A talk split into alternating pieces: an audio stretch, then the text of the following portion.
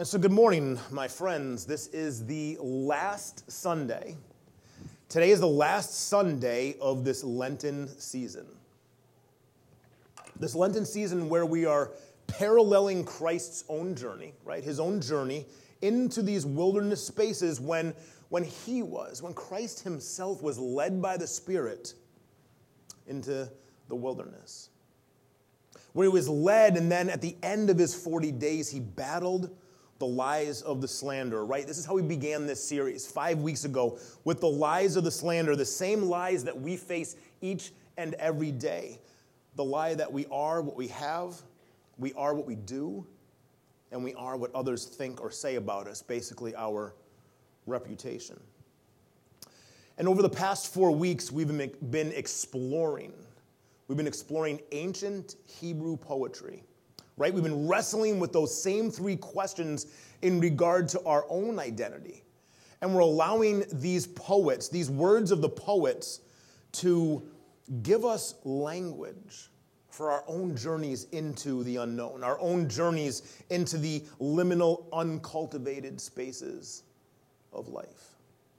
We began with Psalms 32, yeah? And we talked about the importance of, of, of being honest. We talked about confession, confessing before God, confessing before one another, being honest with ourselves, being honest with each other, and honest before God. And then we went into a two week mini series on lament, right? We pressed into our own sorrows and despair, our own lament. We, we, we, we went through Psalms 42 and Psalms 13 the last two weeks. Speaking of lament, that guttural, unfiltered cry from deep within our soul, acknowledging the pain and the sorrow and the suffering that comes when we are led into the wilderness. Well, today we're going to attempt uh, to wrap all of this up, hopefully in, a, in one neat little, little bow. Um, we're going to look at one last poem from the book of Psalms. Uh, we're going to look at Psalms 92, the same psalm that that first song we sang was, was, was based upon. Uh, and hopefully we can kind of, yeah, take this all up and head into Holy Week uh, next Sunday um, with this wilderness kind of coming out of the wilderness and into another kind of wilderness of Jesus, actually, as he goes into the city of Jerusalem. But let's begin this morning with a word of prayer. Heavenly Father, Son Jesus, and Holy, Holy, Holy, Holy Spirit. As we end this Lenten season and start pressing into the themes of Holy Week next Sunday? Would you give us new eyes in which to see, new hearts in which to feel, new minds in which to think, and new hands and feet in which to view the world around us?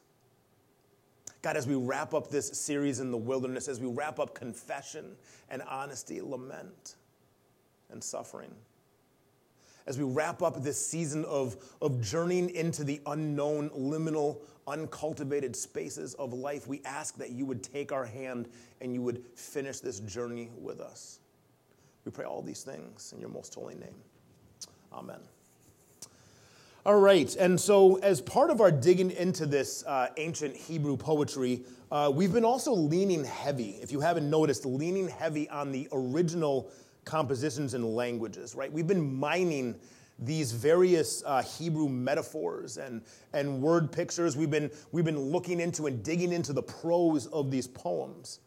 Uh, and so, if you're following along, actually, today would probably be the best Sunday of all of these to file along because we're going to be in these verses for quite a bit this morning. We're going to be in uh, heavy in Psalms 92 this morning.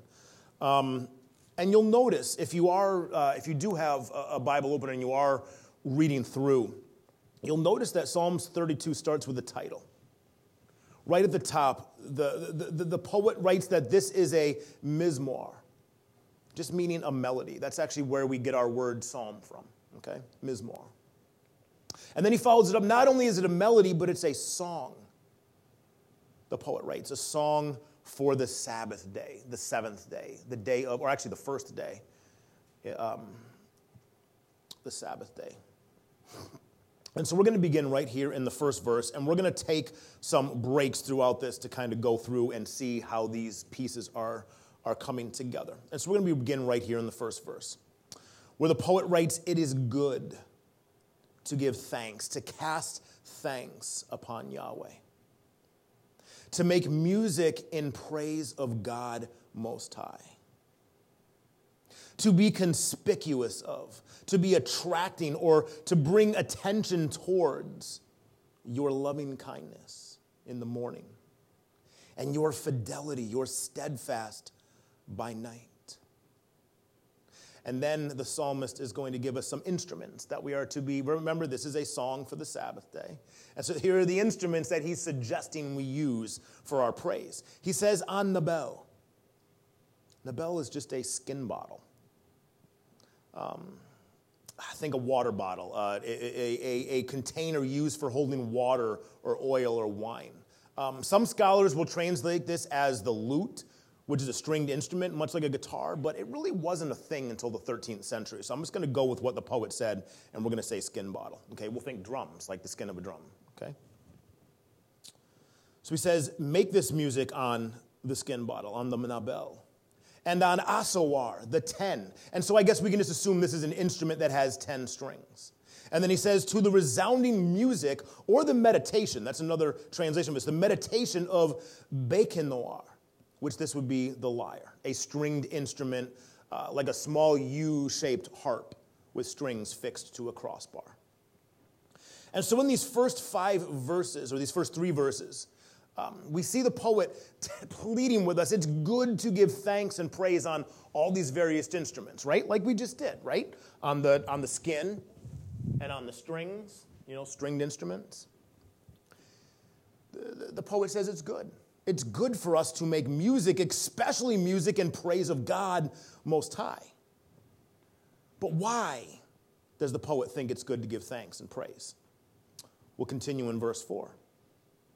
He says, For you have made me rejoice, Yahweh, through your works, through your deeds. In the works or the deeds of your hands, I will give a ringing cry. I will sing. I will give praise. He says, How grown up, how becoming great, how mature are your works, Yahweh. Your thoughts are meod, muchness. It's just a word that means muchness. We could say abundantly deep. Your thoughts, Yahweh, are abundantly deep. And so the psalmist is laying the groundwork for the rest of this psalm here. That the very ethos, the very center, the very core of Yahweh, right, of I am who I say that I am, causes gladness and rejoicing. Right? That the creator of the cosmos, what he does, what he creates is good, yeah? Harkening back to Genesis, he looked at everything that was surrounding all of creation and it was very good. And then not only good, but this phrase that we read, becoming great or grown up, mature, right? With mature, deep roots, which is exactly the way that the architect designed this to be which is now going to be quite the contrast to what we'll see beginning in verse 6. So now we're going from how good it is to praise and sing to Yahweh for all these deep, mature roots and thoughts that he has. And our author continues in 6, contrasting this, and he says, A brutish man, a ruthless, a cruel, and violent man does not know. And likewise, a fool or a dullard does not discern, does not fully see the true design for creation. So when sprouts up or when blossoms the criminal, right? The wicked, those who are brutish, you know, the poet here is referring now back up to, to the beginning of, uh, ver, of verse 6 here. So when sprouts up the criminal, those brutish people, like herbage, like weeds, like quickly growing grass, and when blooms up or blossoms, all, and this word pawali awen, two different words here, the workers of sorrow. When these workers of sorrow, those who cause trouble by hurting others, it is that they may be brought to nothing. they'll be plucked down from a high place. And then we see this phrase we saw a couple weeks ago, ad ani, as far as where? Remember, this is one is as far as perpetuity, forever. And so we know that Yahweh is good, right? This is why we sing. This is why we rejoice. Yahweh's works are great. They're mature. They're rooted in deep fruitfulness. But as we've been exploring this entire Lenten season through confession and lament, the effects of sin are all too, too real. Remember, sin just being an archery term for missing the mark. You could say here that the psalmist is talking about missing the mark of God's great and mature deepness, how he created all of it to be. And so our writer is saying that those who are not mature, those who are not deeply rooted in their relationship with Yahweh, deeply rooted in their relationship with His creation, this world, and all that dwells within, will end up resorting to the antithesis of who Yahweh is. The antithesis of Yahweh is verse 6 brutish, ruthless, violent ways that are simply looking for a quick, lazy fix. We saw this play out this week in Atlanta, right? A brutish, cruel, violent activity that was looking for a quick, lazy fix. This worker of sorrow, right? That's what Pa'ali Awen, this worker of sorrow, someone who leaves pain and suffering in their brutal wake. But while a ruthless and cruel and violent path can blossom up quickly, right? It can achieve its ends pretty quickly. You can kill six people in a matter of a minute. The poet here likens that to a grass or weeds. Because brutality will get the results it wants in a short manner because it uses force. But the poet reminds us that eventually this way of living will get plucked down. Our author says we'll run out of steam because it goes against everything that the Creator intended for its creation, which is shalom, a deeply rooted, mature sense of peace. And then he switches back to Yahweh here in verse 8. But you, Yahweh, again, contrasting that to the brutish men, but you, Yahweh, are on high, are on an elevated place, right? You haven't been plucked down as the brutish. And then this word here, leolam, leolam, is such a beautiful word. It, it, literally means in antiquity, right? So in the past, and also in futurity. Just basically forever, enduring for all of the ages. And then now back to the, to the brutish. For Henah, behold your foes, basically those against your mature works and deep thoughts, Yahweh. For Henah, behold, your foes shall become undone, ruined. And all the workers of sorrow, all the Pawali Awen, the workers of sorrow, those who cause trouble by hurting others, shall be divided, shall be scattered. You see what the poet's getting at here?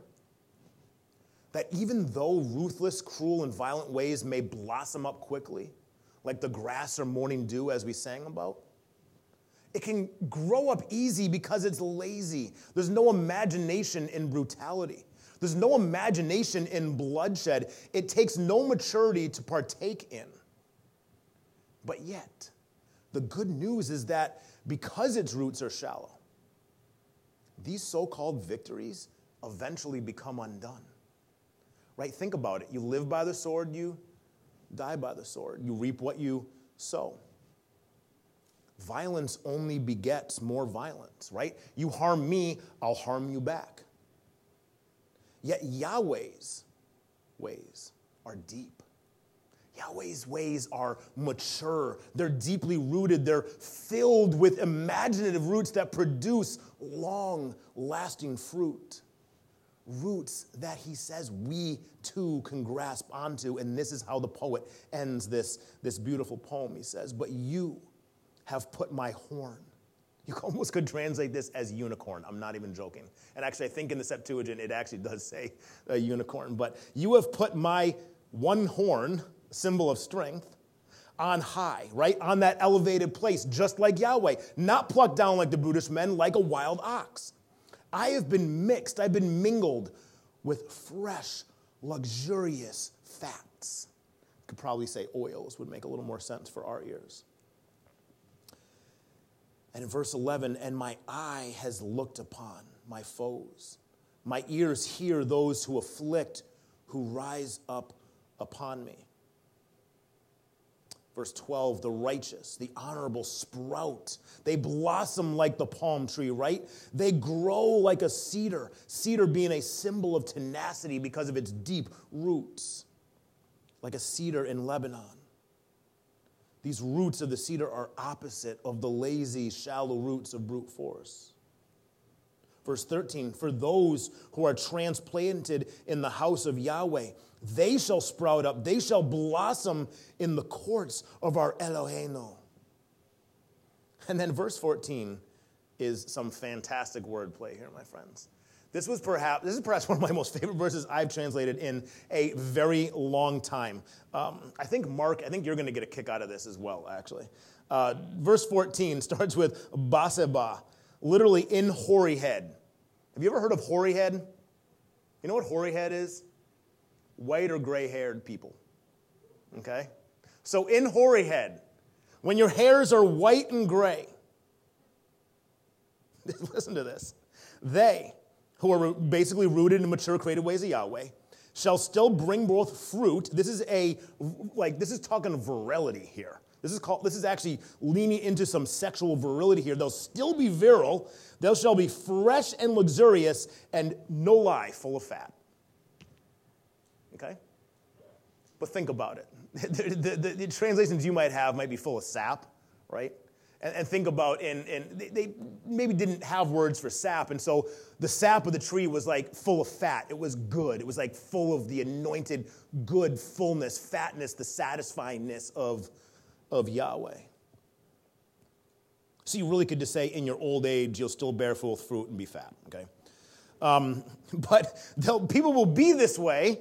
People will be this way so that way they can be conspicuous of. We see that word again, standing out as to be visible. Again, attracting notice or attention to the fact that Yahweh is straight, Yahweh is upright, Yahweh is just.